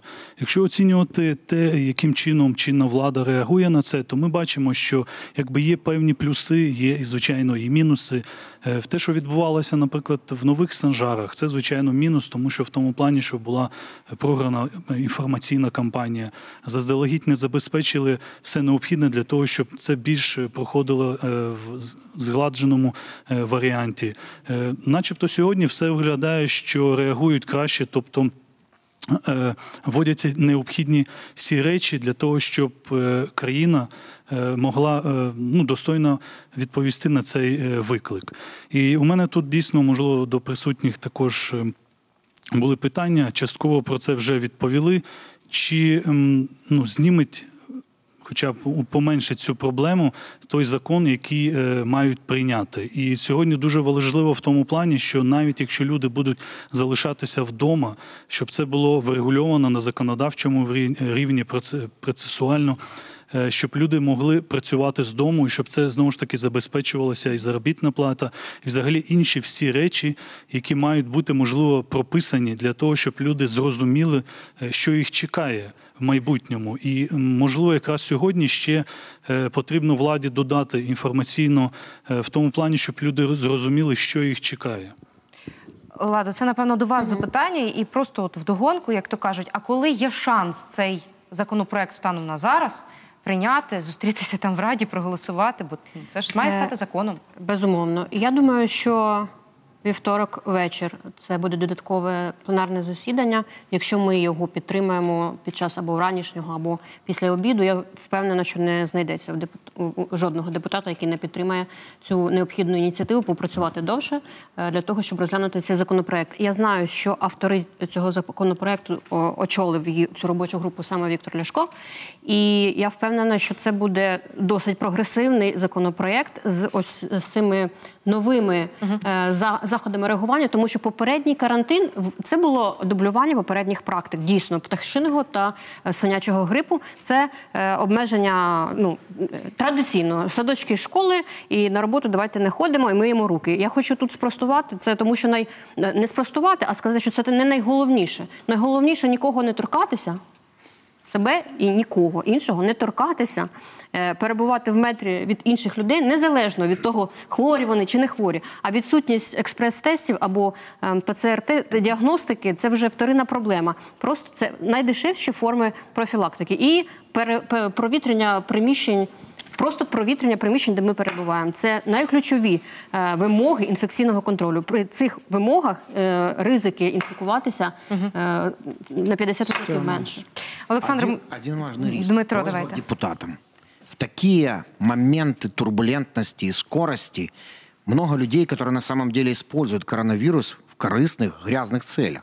Будет этот закон, очень важно, чтобы в этот закон никто не всунул нормы воскресения СЭС, СССР и еще какой-то там структуры, которые на самом деле просто коррумпированная заготовка. Очень важно проследить, чтобы этот закон имел чистоту своих намерений, и никто на этом не планировал зарабатывать. Безумовно, я думаю, що він буде носити тимчасовий характер, і- але буде цей вже досвід реагування під час схожих ситуацій. Ви знаєте, і віруси вони не мають е, кордонів. Якщо навіть зараз ми подолаємо цю першу спалах, можливо, буде знову ж таки восени, а можливо і нові форми вірусів або інших штамів грипів заходити в нашу країну. І в нас має бути якийсь типовий алгоритм швидкого реагування. Якщо я не помиляюся, е, особливість цього коронавірусу полягає у тому, що є можливість повторного зараження ним, навіть у тих, хто вилікувався. Олександр Мусієнко дуже хотів е, е, взяти слово. Дякую. Ну, я думаю, що треба визнати, що ситуація насправді погана, без паніки, але визнати, що вона реально погана. Бо рішення влади, можливо, вони адекватні, але вони запізнілі і навіть іноді злочинною недбалістю запізнілі. Тому що, якщо ми подивимося, всі е, казки про те, що у нас закрите пересування, залишається поки що казками. Закривається у нас все 17 березня. Я так розумію, це для того, щоб е, власник е, авіакомпанії МАУ зумів заробити всі прибутки від перевезень з Італії пасажирів. Тепер скажіть мені, будь ласка, хто може гарантувати мені як громадянину захист, якщо з епіцентру, з Уханю, були вивезені люди, і ми бачили цю історію в Санжарах, і вони були в обсервації. Чому з епіцентру сьогодні ВОЗ заявило, що епіцентром захворювання є Європа? Чому з епіцентру захворювання світового з Італії приїздять люди сюди, їх не відправляють на обсервацію? Бояться? Сьогодні, Ви сьогодні 5 рейсів. Сьогодні Бориспіль прийняв 5 рейсів з Італії. Всі люди розійшлися хто куди, хто транспортом, хто електричками, хто маршрутками. Вони роз'їхались. Гарантії, що з них немає заражених, не дасть ніхто. Ні скринінг, ні будь-який лікар, ніхто. Хтось може бути переносчиком, хтось завтра піде до церкви чи в неділю, як було в Радомишлі, хтось ще щось, хтось ще щось. Тому я говорю про те, що найкращий спосіб, а зараз ж багато вчених є, і вони говорять і дискутують на каналах. Добре, що ми бачимо таких, як академік Комісаренко, бо так не помічаємо. І вони виходять і розповідають, найкращий спосіб превентивний. Вчасні заходи. А тут включається математика і статистика. Умовно кажучи, якби сьогодні були заборонені перельоти, ймовірність того, що прилетіли люди заражені, зменшилась би. Чому це зробили вівторок? Я, вибачте, цього не розумію ніяк. Наступний момент є теж статистика, яка свідчить про те, зараз от вчені вивчають, зокрема фізики, математики, лікарі, що якщо є одна смерть, значить тисячу заражених від коронавірусу. Якщо один заражений, значить він заразить 100 людей. Можна не вірити цій статистиці, але на ню зараз опираються Сполучені Штати. От Трамп оголосив надзвичайний стан, бо вони вважають, що треба закритися, треба надзвичайний стан, тому що е, це біда. Є інша статистика. Це вже по грипу іспанки епідемії, який був в 1918-20-х роках. Так, от він свідчить про те, що диви по зрізу штатів, як штати в США закривалися на карантин школи. Так, от штати, які закривалися раніше, в них і смертність була менша. От вам і відповідь. Якщо ми вживаємо такі превентивні заходи, то це є правильно. І останнє, що я хочу сказати: саботаж. Навіть при всіх найкращих намірах української влади, просто саботаж на місцях. Те, що собі дозволяє харківська влада, те, що собі дозволяють інші. Перепрошую, коли уряд в постанові пише не рекомендую, а вони маніпулюють, кажуть, уряд рекомендує. Нічого подібного. Уряд постановляє місцеві органи влади запровадити карантин. І е, покладає на обласні адміністрації районні е, зобов'язання проконтролювати, коли мер Харкова чи інші починають говорити про те, що мені уряд не указ. То я так розумію, що в Про нормальній що? Країні унітарній, дії. унітарній нормальній країні Звичайно, має бути так. повідомлення про підозру. І відповідати перед законом. Перепрошую, але має бути так, бо це здоров'я населення, це здоров'я нації. Ми не граємося в жарти. Е, Далі, наступний момент. От зараз е, в Радомишлі ми знаємо, на жаль, е, летальний випадок. От мені буквально перед програмою прислали світлини. Значить, згідно рішення, Радомишль має бути закритий. Тобто мають стояти блокпости, він має бути закритий, нормальні, цілком я підтримую це рішення. Станом на зараз дороги вільні. Оце як виконується, розумієте? Оце час. Це час, кілька годин, хтось виїхав, заїхав, і воно пішло. Великий саботаж. Тож давайте поаплодуємо Чернівецькій області, держави. яка вводить надзвичайний держави. стан. Фактично робить це синхронно із президентом Сполучених Штатів Дональдом Трампом, який теж оголошує надзвичайний стан на території штатів. У нас поки що рекомендативний характер е, е, всіх мір, які можна застосувати в даній ситуації. Ну, е, Перепрошую, він не рекомендаційний. Знову ж таки, є постанова Кабінету міністрів щодо карантину. Він зобов'язальний, це не рекомендаційний характер. Те, Уряд що зараз почули від президента, це все таки рекомендаційний Ну, характер. президент рекомендує певні, але буде ще рішення РНБО, яке теж носить зобов'язальний характер. Е, Шановні гості, ще запитання, будь ласка, до Лади, до Ярослава, якщо є. Е, Дмитре. Буквально я е, тут наш пустий зал. Він якраз як якомога краще. Ми піклуємося про наших тому що, глядачів. як Сьогодні ми їх самого не початку, да, воно да, навіть якось трохи так не по собі, але згодом, ви знаєте, мені сподобалася атмосфера, яка у нас сьогодні склалася. В принципі, тут у мене з язика зняли тут одну фразу, іншу. Тут я, в принципі, і питання, які були. Е, я знаєте, що хотів би от е, сказати. Е, Теж дуже добре, що, да, що є реакція, що приймається закон. Я би хотів бути теж оптимістом, як, як пан Дмитро, з приводу того, що е, будуть якісь зміни. Е, Можливо, да? це не вперше в історії. В 14 столітті, після епідемії е, великої чуми, дуже змінилася демографічна ситуація, та а згодом і, е, да, і соціальна ситуація, і взагалі соціальний лад весь в Західній Європі, в Англії, та, тобто кріпосне право там тоді закінчилося.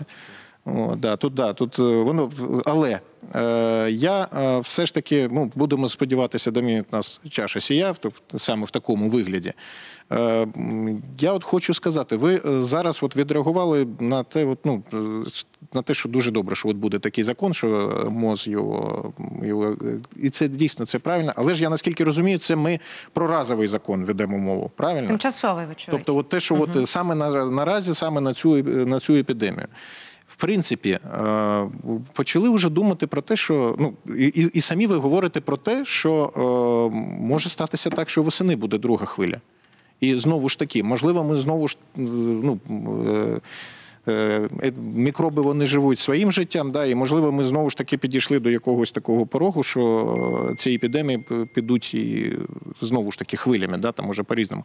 Можливо, треба взагалі якось систему переглянути, оцю законодавчу, і е, робити не е, там один окремий закон, а взагалі подумати про комплекс цих заходів. І якщо зараз ми не встигаємо, то мені на А хіба на не про це ми говорили на початку програми, згадуючи просто медреформу в Так, Україні? ні, я ви знаєте, я ще, медреформа, медреформа. Але в мене знаєте, у мене ще один момент. Я от чому б я б хотів бути оптимістом, але е, я просто пам'ятаю, як у нас вся ця історія почалась, і е, коли е, так дійсно там непорядні люди, які почали ловити хайп, але не в плані там заробити, а в плані просто там е, політичному, да, і в політичному плані, да, коли. Е, Е, Милі мешканці мого району до вас не приїдуть і наступного дня інший е, допис. Ах, ви подивіться, які от в тому районі нехороші, які перекопують дороги, да, або там тут вірус придумали задля того, аби заробити да, там, на, на, грошима. Да, тут.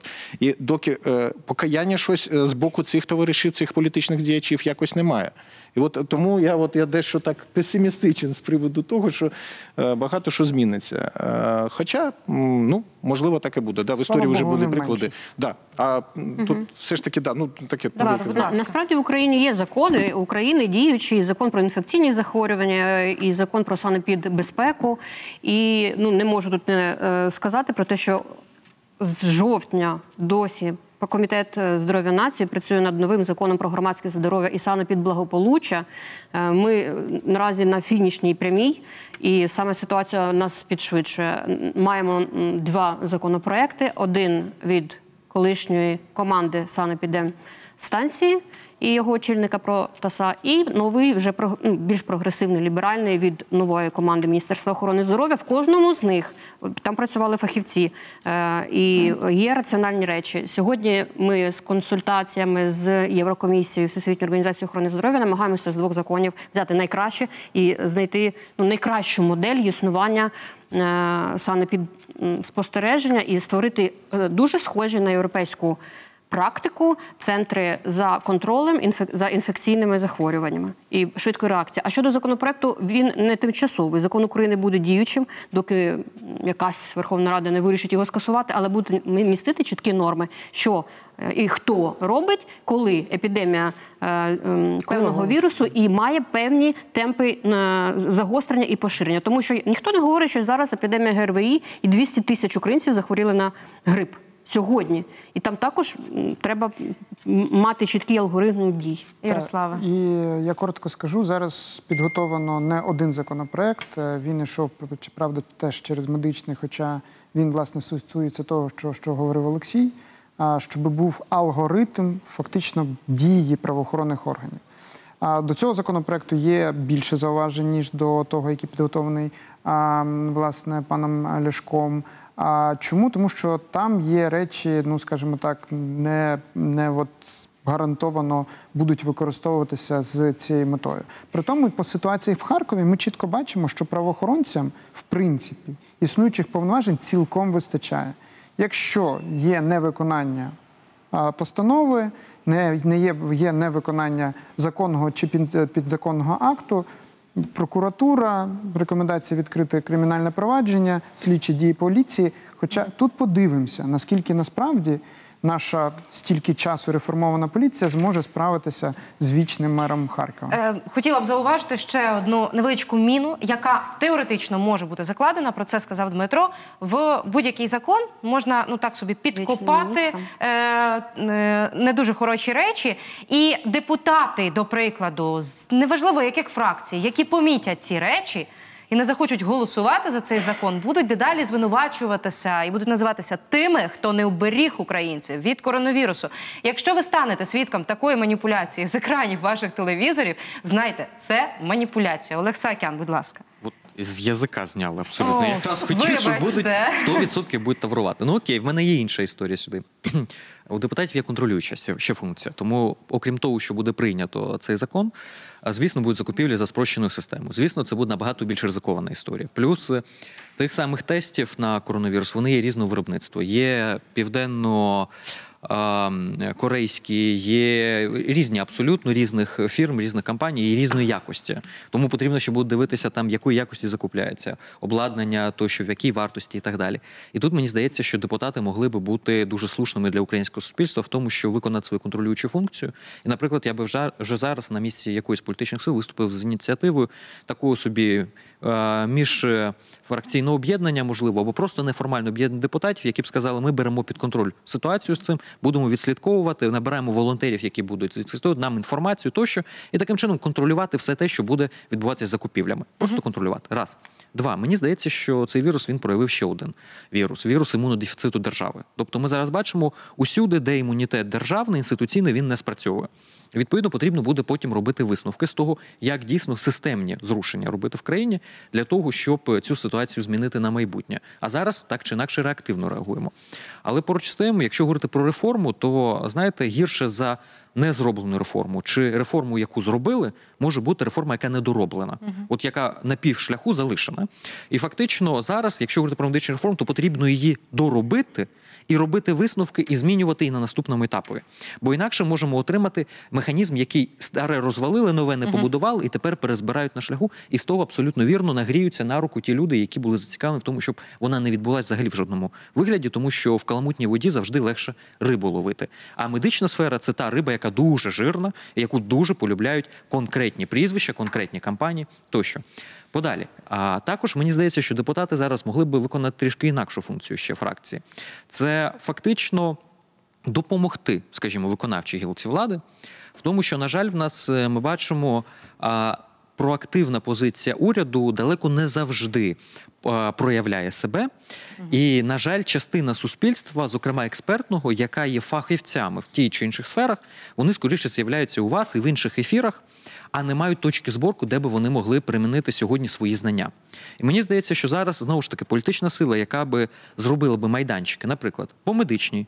По економічному фінансовому питанню тощо закумулювали би там найкращі мізки країни, напрацювали би певні пропозиції в публічному форматі абсолютно, і потім в явочному порядку їх поклали би уряду і сказала би: обирайте, ось вам 10 варіантів, які запропоновані. Хочете два, хочете п'ять, хочете сім, десять беріть. Але Тепер ви не можете сказати, що ви не знаєте, або ви не були проінформовані те, що можна зробити. Якщо порядок денний не формується виконавчою гілкою влади, ми розуміємо, що в нас зараз це застало а в період напіврозпаду радянської України створення демократичної через монополію однієї політичної сили, через урядові перестановки, через кризу пов'язану з падінням ціни на нафту і низка інших обставин, які сьогодні навіть об'єктивно подекуди роблять уряд наш сьогоднішній, скажімо, слабким по об'єктивних обставинах. І тут парламентарі могли би відіграти свою функцію, мені здається, так само. Можливо, подібні ініціативи вже створені. Ярослав. Саме так. Дуже дякую, Олеже. Е, насправді ми від самого початку аналізували кроки влади і, наприклад, відверто критикували, коли в протоколі засідання Ради національної безпеки та оборони України прописується саме один виробник е, тест-систем і наповнювачі якої є з Росії. Зараз ситуація змінена. Слава Богу, включилися і засоби масової інформації, і власне інші політики. Це питання вдалося переламати.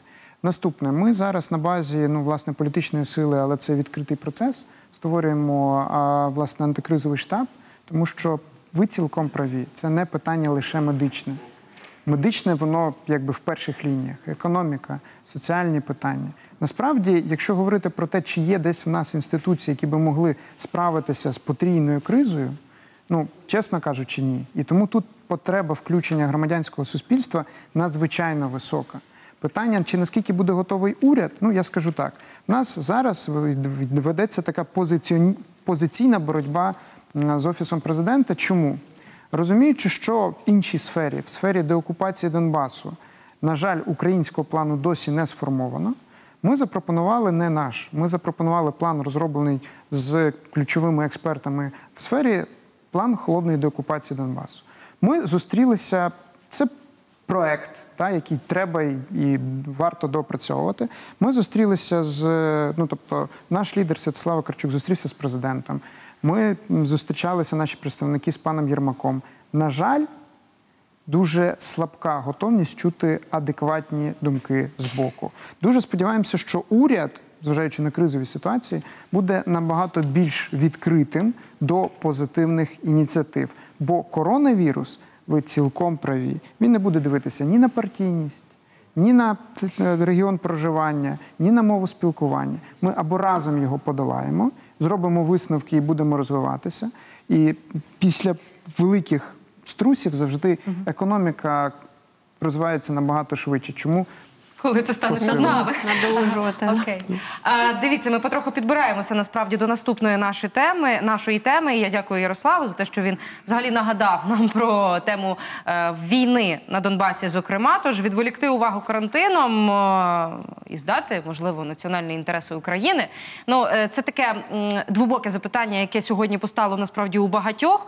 Е, абсолютно з різних політичних сил, абсолютно різних політичних вподобань, після того як стало зрозуміло, що е, у мінську відбулося дещо, що може бути сумнівним для України, можливо, навіть якісь нести за собою певні е, капітулятивні тенденції, щоб от не загострювати ситуацію. Зараз дуже толерантно висловлююся. Е, тож новий мінськ чи все таки поступки Російській Федерації? Це наша наступна тема.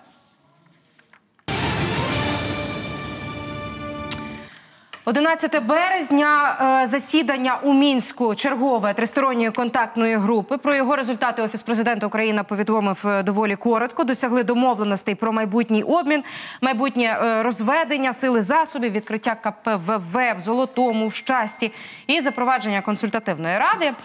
Ця попередня зустріч відбувалася за участі вже нового вповноваженого Кремля в питанні окупованих українських територій, заступника голови адміністрації президента Росії Дмитра Козака. Від України візаві, так би мовити, був Андрій Єрмак, який зараз очолює офіс президента України. Ну і зранку сьогодні видання дзеркало тижня оприлюднює документи, які називає копіями останнього мінського протоколу, і в них йдеться а, про. Як я розумію і для себе розтлумачила, можливо, мене зараз будуть поправляти. Фактично, е, перехід угрупувань ДНР та ЛНР у статус сторони переговорів у мінську. Ну і посилаючись на Єрмака, фактично е, його цитуючи, маніпуляції відставити зради немає. Заспокоїтися жодної здачі національних інтересів не відбулося. Просто Україна вкотре констатує, що готова дотримуватися підписаних мінських домовленостей. А, жодні прямі перемовини з представниками ОРДЛО не йдеться. Е, Про що ж все-таки ці е, документи і все, що нам вдалося зібрати на цю тему за цей день в сюжеті моїх колег?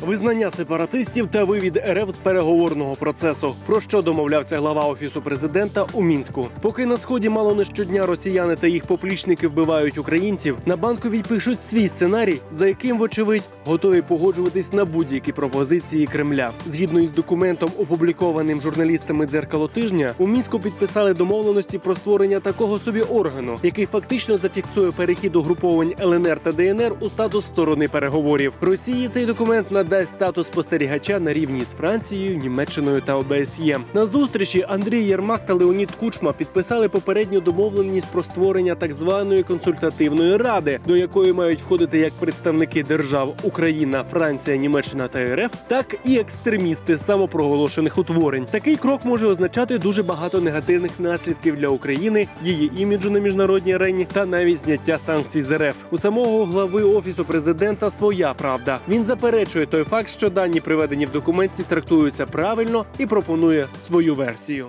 Хочу наголосити з повною відповідальністю, що ніяких кроків, які би сьогодні е, е, створювали правове поле для представників так званих ордло, їх визнання не існує. Ніяких прямих перемовин.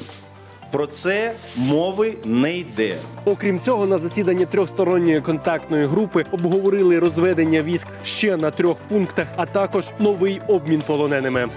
Протягом найближчих місяців ми повернемо всіх наших громадян, які сьогодні знаходяться е, і утримуються на території так званих Ордло. Е, По-друге, е, продовжуються консультації і робота наших спеціалістів щодо визначення нових трьох пунктів е, з гуманітарної точки зору, на яких може бути розведення е, сил і засобів. Зрештою, попри заяви і обіцянки Єрмака, документ, підписаний у мінську, все ж більше говорить про достовірність побоювань українців щодо здачі національних інтересів. Остаточно його мають затвердити на наступному засіданні трьохсторонньої контактної групи. У самопроголошених республіках та в країні агресорі ці домовленості вже охрестили проривом та перемогою. Ну і про що вже точно можна сказати? Про те, що певні протестні настрої е, ця тема збирає. Е, на зв'язку із нами Михайло Басара, політолог, співкоординатор руху опору капітуляції. Михайло, я вас вітаю. Доброго вечора. Е, власне, говоримо про. Той мінський протокол, який е, був підписаний, е, нас запевняють в тому, що зради там немає. Проте, чи вбачаєте ви е, суб'єктивізацію цих от ордело і відокремлення Російської Федерації, винесення її задушки в статус там якогось спостерігача, до прикладу? Ну, пан Єрмак може говорити що завгодно, але всі, всі ми вміємо добре читати. Ось і е, те, що там написано, означає наступне. Е, Якщо пан Єрмак на це погодився, як уповноважена президентом Зеленським особа, це означає, що е, президент Зеленський і Єрмак, і взагалі владна команда погодилися на те, щоб Росія фактично була виведена зі статусу. е, Суб'єкта протистояння чи сторони протистояння на Донбасі, так Росія сьогодні, якщо це станеться, так якщо 25 березня це буде остаточно підписано, е, Росія е, сяде собі поруч з Німеччиною і Францією в статусі такого собі спостерігача. А те на що погодився пан Єрмак і що підписав пан Кучма, означає, що Україна визнає. Е, Що це громадянський громадянський проти громадянський конфлікт чи громадянська війна, внутрішнє протистояння. Відтак е, Україна повинна шукати можливостей домовитися з так званими е, з так званими самопроголошеними республіками. Це безумовно абсолютно неприйнятна ситуація, оскільки українським законодавством е, ще в січні 2018 року передбачено е, чи там чітко зафіксовано. Е, і остаточно, що на Донбасі ми маємо факт збройної агресії Росії. А окремі райони Донецької і Луганської області це тимчасово окуповані е, райони, так е, чи тимчасово окупована територія. Відповідальність за життєдіяльність цих територій відповідно до міжнародного права несе держава окупант. Ось е, відтак е, все було визначено до сьогоднішнього дня. Е, Ну тобто, до моменту, коли пан Єрмак не привіз нам з Мінська цю новину. Угу. Рух опору капітуляції, вочевидь, напевно ж. Збирається брати участь в е, тій акції, яка анонсована на завтра. Як це корелюється з ситуацією карантину в Україні? Просто до слова. Ну я скажу наступне: що розумієте, в- е, той день, коли е, було проголошено карантин, е, ну існували побоювання, що українська влада використає цю ситуацію для того, щоб протягнути через Верховну Раду зрадницькі і капітулянські рішення. На жаль. Е, Ми отримуємо кожного дня якісь нові підтвердження. Після оголошення карантину певний захід провів пан Сивохо. Ми всі обставини пам'ятаємо. А після цього ми отримали повідомлення з Мінська. Так і у нас є підстави припускати, що е, влада використає карантин для того, щоб не допустити масових акцій протесту.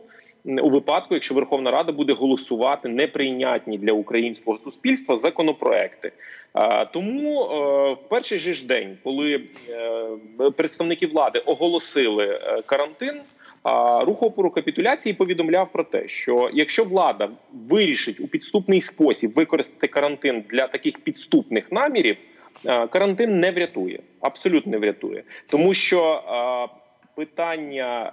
Капітуляції, поступок Росії це ключове питання для українського суспільства. Якщо Зеленський досі цього не усвідомив, ну мабуть, він е, ну зазнає безславного політичного фіналу. Мгм. Дякую, Михайло. Михайло Басараб, політолог, співкоординатор руху опору капітуляції, був з нами на зв'язку. У мене запитання до Ярослава Юрчишина. Е, я так розумію, що, що ма- масштабна акція, е, захід е, за цією темою все-таки відбудеться завтра, але ми маємо інформацію про те, що під офіс президента України сьогодні е, приходили представники е, фракції Голос. Е, Чому сьогодні? Чому б не доєднатися завтра до такої от спільної кампанії? Ну насправді протидіяти зраді в мінську треба весь час. Одна акція не виключала іншої акції. У нас було узгоджено з рухом опору капітуляції. Було погоджено, що ми закликаємо людей вийти з попереджувальної акції, щоб передати президенту чіткі вимоги. Перш за все, це гарантувати власну, власною позицією про те, що ніякі перемовини з сепаратистами неможливі, як це в принципі прописано в українському законодавстві. Друге, скликати на позачергове засідання парламенту, де прийняти постанову, які би зазначили рамки, в яких можуть е, відбуватися ці перемовини. Третє, не вчиняти жодних політичних кроків, ні виборів, ніяких комісій, нічого до моменту, поки тривалий період часу не буде припинено вогню по всій лінії розмежування. Це один з ключових аспектів нашого плану холодної деокупації, тому що це тактика Росії. З одного боку розповідати, що ми не сторона конфлікту, з іншого боку, як цепних псів, спускати фактично бойовиків, найнятих знову ж таки за російські гроші псевдореспубліками, для того, щоб обстрілювати тепер вже не лише наших українських військових, а недавно була обстріляна школа, де в принципі в той час проводилось навчання. А я не розумію, хто уповноважував підписувати такі документи. Те, що говорить Єрмак, на жаль, не відповідає дійсності. Тобто нас або тримають за дурнів, або його тримають за дурня, що в принципі мені здається мало ймовірним. Так виглядає, що комусь в оточенні президента дуже хочеться чим пошвидше помиритися на російському сценарії. Я дуже вдячний колегам з фракції Слуга народу. Ми не маємо офіційної позиції фракції, але ми зараз маємо понад 50 депутатів, Я які хотіла підтримали. зауважити так. Позицію частини поліцили е, озвучила народна депутатка від Слуги народу Анастасія Крастосівська. Просто вона була першою, зокрема в соціальних е, мережах. Ми, народні депутати України, представники політичної партії Слуга народу, не можемо не звернути увагу на низку подій навколо переговорів з Російською Федерацією. Вони висловлюють також застереження стосовно е, дій високопосадовців, які пов'язані з е, мінськом і мінським процесом. У зв'язку з цим ми звертаємося до президента України Володимира Зеленського щодо необхідності в умовах суперечливої громадської реакції на останні мінські ініціативи надання доручення представникам України в тристоронній контактній групі і всім переговірникам е, в рамках законодавства України не допустити реалізацію прилюднених рішень щодо створення консультативної групи у спосіб і формах, які не знаходять підтримку народу України, протирічать діючому законодавству держави та національним інтересам. І я дуже е, втішена, що перша частина нашої програми прийшла так виважено, правда, з е, дискусією, з певними тезами про коронавірус, е, там біля ме- медицини, скажімо так, наскільки нам це може дозволити ситуація. Але я от особисто не впевнена, що занадто гладко зараз може пройти обговорення того, що відбувається у мінську. Це відбувається на тлі абсолютно нефіктивної історії з коронавірусом, але е, і на тлі карантину як превентивної мірі, міри, і е, акції протестні, які е, можуть збиратися, вочевидь. Зараз можуть бути під питанням, але я абсолютно впевнена в активній частині українського громадянського суспільства, які все таки оберуть вийти на акцію, якщо Однозначно, це, це буде потрібно. сьогоднішня акція. І взагалі, то знаєте, трошки дежавю. А, Проте ситуацію, яка так і не сталася. Петро Порошенко, військовий стан, листопад е, 18-го, так? Чи 17-го? 17-го року, так. Ну, звичайно, захоплення українських кораблів Керченська протока, Азовська криза. Мовляв, та він вводить воєнний стан, щоб вибори там перенести, не провести, політична доцільність, щоб люди не виходили на мітинги. Ну, ми бачимо, що ну я, я принаймні не згадую якихось критичних надто моментів протягом там цих 30, 30 днів, які у нас були. А тут ми бачимо, що е, якийсь там буквально перший, другий, третій, там п'ятий максимум день карантину, і ми вже е, в агулі оцих от е, новин. Які до нас надходять, зокрема із мінську, Е, Ладо, до вас взагалі запитання. От у вас, якщо стане перед вибором підписувати чи не підписувати звернення, може ви вже підписали? Дайте нам таку інформацію. Угу. Так, так, звісно, я підписала це звернення і на Фейсбуці в себе. Я хочу тут просто ем, чітко сформулювати, що це індивідуальні звернення е, моїх колег з фракції Слуга народу, офіційної позиції. Фракція Слуга народу, принаймні на зараз, я її не бачу ні від нашого бек-офісу, який займається м, комунікацією, ні від лідерів, ні фракції, ні партії. Е, Ну, це буде чесно. Але чекати мене ні в мене, ні в моїх. Ти кажеш 50, ну вже 50. 50. Ну, ця робота останні три години відбувається. Ну, ми маємо всі сучасні засоби комунікації і ми реагуємо швидше. Я впевнена, що до нас доєднаються ще наші колеги. І сподіваюся, незважаючи на вихідний, на ранок, 100% має бути і позиція моєї фракції. Е, Не можу також не сказати про те, що мені соромно, що я дізнаюсь про подію, яка відбулася в мінську з е, інтернету, з е, стріму е, презентації. е, е, Ну, звісно, що не кучма, а ярмака, про те, що створена якась е, робоча група, і він там настільки активно переконує нас всіх, бо це прямий ефір був про те, що вона носитиме дорадчий характер. Ну я давно просто комунікую з владою, і мені настільки е, було вочевидь. е, На слух видно, що намагаються нас переконати, що ми створили щось непотрібне, недієве і взагалі таке, аби було. У мене ну перше питання. е, Це ж не якийсь там планчик Excel, де треба галочку поставити, типу, ми щось зробили, тоді навіщо робили. Але все ж таки людина, яка займається адвокацією е, останні не знаю, років 20 і лобізмом, да, взагалі прав людини. І я почула про те, що не прокомунікували, не порадились. е, Прийняли рішення, хто і для чого, досі немає. Ну а я Нема- дякую колегам відповіді. тижня, які представили нам цю інформацію сьогодні зранку, фактично зі скрінами цих документів. Спасибі. Хоч Нам- ви, колеги, дійсно розказуєте нам про те, що відбувається в Нам цього разу повезло, що ми дізналися не з російських ЗМІ, а такі з українських. Е, ну але менше з тим, е, консультативна, оця, от як то називається тепер, рада буде називатися, щоб не помилитися. Так, саме так. Треба вивчати же ж В- в групі політичній при там тепер у нас е, ордло. е, е, Сюди, як я розумію, входить Росія з правом дорадчого голосу в всій цій історії. До, до експертів гостей цієї студії в мене запитання. Відбулася у нас суб'єктивізація ЛНР та ДНР. Відбулася у нас, я там не знаю, легалізація поняття громадянська війна фактично в Україні. Хто? Будь ласка, Іване. Можливо, на даному етапі поки зарано про це говорити, поки не будуть е, далі підписані ці документи. Але разом з тим, там, до речі, навіть в тих документах, які оприлюднили в ЗМІ, йдеться про окремі райони Донецької і Луганської областей, тобто не про ДНР, ЛНР, а саме от так це прописано там. Ну, насправді, якщо говорити про Чому це важливо? Ну тому що е, ДНР, ЛНР це фактично визнання цих республік, якщо це буде там прописано. Цього там немає. Там якраз фігурує окремі райони Донецької, Луганської областей. Це трохи інше формулювання. Якщо говорити в цілому про зрада, ну насправді. Самі по собі, ну для розуміння мінські домовленості, ну самого початку є зрада. Розумієте? Тобто, дійсно, е, на той момент вони дали можливість Україні е, зупинити активні бойові дії. Оце їхнє єдине позитивне е, досягнення. Все, що взагалі там далі прописано, це насправді пастка з боку Росії, які які Росії вдалося загнати Україну ну за допомогою окремих країн європейських.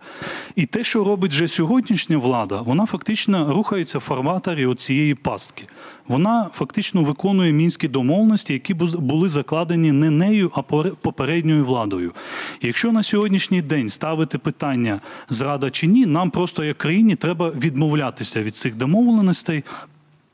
е, І Так нам намагатися анонсували, можливо, буде перегляд мінських Так, вони домовленостей. анонсували, але разом ну, з тим- власне, це було Сьогодні кілька від тижнів Єрмака тому. Ми вже чули про те, що ми виконуємо мінські домовленості. Це при тому, це представник президента, керівник офісу президента, який прийшов до влади накрити ці мінські домовленості. Я хочу нагадати. Давайте виконувати вони те, що розповідають я про те, що у них є план там Б, е, С і так далі, який передбачає відмову повністю від мінських домовленостей, можливо. Але наразі на сьогоднішній день вони рухаються в цьому фарватері. І тут ще питання в тому, що чинна влада намагається, і вона напевно сподівається, що їй вдасться в деякій мірі фарватері мінських домовленостей переграти росіян. Але це не вдасться зробити, знаючи наскільки сильними є переговірниками взагалі Росії, яка є сильною державна машина Росії. Тобто це абсолютно програшний варіант, який е, може зайти настільки далеко, що влада зрозуміє тільки те, що вона програла, коли вона нар- наробить великих помилок. І тут є важливо якраз протидія і народних депутатів, і слуг народу, і інших е, парламентарів, ну і власне і громадянського суспільства, щоб не дати нинішній влади владі зайти на над- занадто далеко в свої ілюзії, що вона зможе переграти росіян на в рамках нормандського мінського формату. От Це я думаю, якби, е, наприклад, люди е, не мали жодних перепон аля карантин виходити на акцію, може б це й дало певний ефект. Чи вже немає на це надію? Нам обіцяли постійну комунікацію, постійні, е, ну я не знаю, якісь. Намагання радитися із суспільством. Згадайте, у нас раніше через Фейсбук шукали там куди в ОДА очільників, здається, якщо не помиляюся. Все це зникає помалу. І е, під шумок е, дійсно проблемної ситуації. Нам, я ж кажу, в горлянку активної частини українського суспільства виглядає так, що зараз от впихують те, що ми в нормальному стані взагалі б ніяк не проковтнули. Олег Саакян, будь ласка. Ну, я повністю погоджуюсь з тим, що просто самі мінські домовленості вони з самого початку є порочними. І от ми в них знаходимося, тому будь-який крок, який буде робитися в рамках них, він одразу буде викликати тотальну зраду. Тому що хороших варіантів в рамках мінська неможливо. Хороший варіант це коли баланс не змінюється. Ми зробили крок, але нічого не змінилося, принаймні не стало гірше. Оце максимально хороший крок в мінську. Стосовно цієї ситуації, направду, зрада в цьому є, але вона не зовсім там, де всі про неї волають. А Я мене з е, там в симпатіях до Росії е, з е, не знаю, звинуватити, ну по-моєму, дуже складно. Я в цій темі доволі глибоко перемовні, оскільки і сам з Донецька з Голівки, сьогодні, до речі, 13 число це один з знакових днів для Донецька, коли було перше вбивство в Донецьку на українських акціях спротиву. А ще сьогодні Аваков заявив, що у Горлівці можливо 12 заражених Да, але це інша тема. То до нашої служби розвідки. А маю на увазі, що сьогодні знакова дата саме спротиву в Донецьку, який організовували ми з колегами і тисячами Мгм. донечан. Але повертаючись до теми, а такі майданчики. Їх можна створити хоч десяток. Якби я хотів на місці Росії підірвати інформаційну бомбу, але знав, що мені не вдасться зробити нічого конкретного, то я б створив би якраз такий консультативний майданчик, який би пропіарив би максимально, але направду він сам себе поховає на перших трьох зустрічах. Ви бачите, після пер- трьох зустрічей в цьому форматі він ні на що не буде здатен.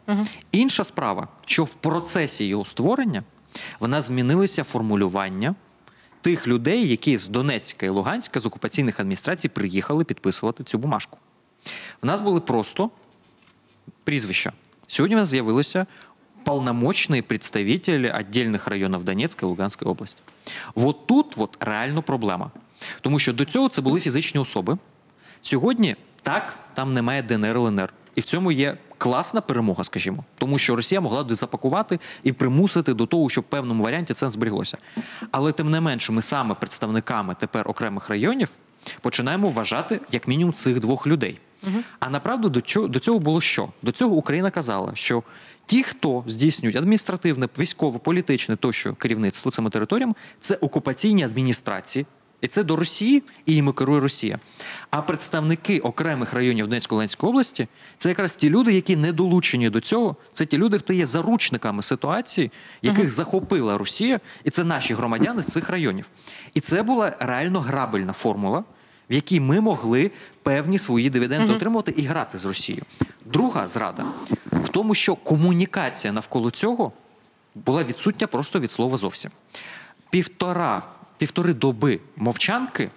Це можливість віддати повністю інформаційний простір ворогові, щоб він запустив де свої меседжі, наративи, потоптався, вийшов, знов прийшов, знову укатав цей простір. І потім Мгм. ти виходиш, коли вже соці... суспільна думка сформована, коли ти і сам вже віддав ворогові, Мгм.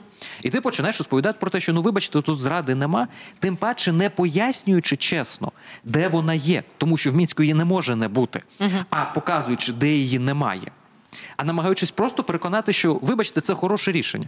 Ну, вибачте, люди. А, не буду казати, що, але і в хорошій обгорці все одно ж не з'їдять. Вони все одно воно буде і пахнути відповідно, і виглядати відповідно. І це підмиває довіру взагалі до інституції. Тому що, чесно, якби я знав про оці пропозиції, які будуть розглядатися, якби про це знало експертне середовище, я приблизно в голові навіть розумію, як з цієї ситуації можна вийти нормально і як її можна було б викрутити. Але тепер постфактумно я точно не переконаний в тому, що Ваші влада пропозиції, грає ви думали, цікаву ви гру. думаєте, хтось би Розумно. почув? Тут стоїть представник фракції, яка зауважує, що ми дізнаємося про це, вибачте, постфактум, і там е, Та я ж не Фейсбуку, про себе. медіа і Я так маю на увазі про те, що і суспільство могло би зрозуміти, і чесний діалог в таких речах він перш за все потрібен. Потрібно було б комунікувати з головами фракцій. Потрібно було б комунікувати на рівні, хоча б частини депутатів, частини суспільства тощо, тому що довіра. Це якраз той ресурс, який потрібен для таких перемовин. І зараз всі ставлять питання: а який мандат мали ті, хто це підписували? Мандат від депутатів? Навіть з власної фракції кажуть, ми не знали. Мандат від суспільства? Ну, вибачте, виграти вибори це не мати мандат на перемовини. Мандат від інтелігенції, еліти тощо, інтелектуальної, творчої тощо? Ні, не мали. Від кого? Кого там представляли? Дмитро Левас, будь ласка. Да, я е, сьогодні вже в е, другий раз от, е, бачу у нас такий непересічний оптимізм, да, от, з приводу того, що так не прорахувалися, е, де ніхто не збирався комунікацією цією займатися. Таке зробили такий собі пакт молотова ріббентропа там секретне приложення, от за великим рахунком. І е, те, як виглядала ця комунікація, вона свідчить про те, що в принципі так і самого початку і планувалося. Просто е, ну е, я навіть знаєте, ну я трохи здивований, е, чому здив... чому от пан Єрмак здивувався, що ну він, він реально здивований був, да, тому що да, то він сьогодні, як він йшов з брифінгу, да, що йому питання ставлять. Тобто він думав, що от якось воно просто таке враження, що він вважає, що люди і російський інтернет не, не, не в змозі прочитати. Да? Там, де от, ну, наступного дня одразу не наступного, а в той самий вечір вже все з'явилося. От я е, да, я е, тому я думаю, що тут трохи, ну мабуть, трохи інша мотивація була. Да? Е, я згоден з тим, що от як пан Юрчишин сказав, що тут є там от намагання не помічати взагалі того, що відбувається там з боку Російської Федерації, тому да, і ігнорувати, от те, про що ви казали, там холодна деокупація, що до тих пір, поки не відбулося деескалації, да, ніяких просувань не може бути. Тут для мене, наприклад, бу, от я для мене тепер е, і це однозначно таке рішення. От е, було прийнято давно. Я зараз я швиденько, да, е, для тому, що є такий показовий момент. Е, Чому не було відкрито е, пункт пропуску в Золотому після того, як було три розведення цих перших? Раптом зараз вони е, це е, відкривається разом з пунктом пропуску в щастя. Тобто зрозуміло, що з самого початку ніхто такий і не планував цього робити. Тобто не було деескалації. Деескалації немає навіть на, там, на ділянках е, розведення, там зараз уже на, на Петрівське золоте, і все рівно це відбувається. Тому е, я думаю, що тут з самого початку, в принципі, було прийнято таке рішення, а не звертати увагу на те, що немає деескалації, отак от робити. Дуже прикро, що українське суспільство зараз фактично поставлене перед е, вибором. Адекватна е, реакція на виклик коронавірусу, чи все-таки захист української держави від можливо тенденцій до капітуляції, до яких зараз здається українська влада. Я нам всім не заздрю, шановні, і дякую за е, цю розмову всім присутнім в цій залі. Сьогодні нагадаю, що без глядачів, але спасибі тим, хто є. Ярослав Юрчишин, фракція Голос, Лада Булах з Слуг народу і звичайно гості нашої студії Дмитро Шерембей, Олег Саакян, Дмитро Левусь, е, Іван Капсамун і Олександр Мусієнко. Якщо комусь мало було слова, я прошу вибачення за це, але я буду сподів- сподіватися на наші наступні дискусії. Ми сьогодні запитували наших телеглядачів, чи готова медична система України до е, пандемії коронавірусу. У нас оптимістів 10%, 90% вважають, що ні, медична система нашої країни ніяк до цього не підготовлена. Це були дебати на еспресо. Мене звати Христина Krenemo sad.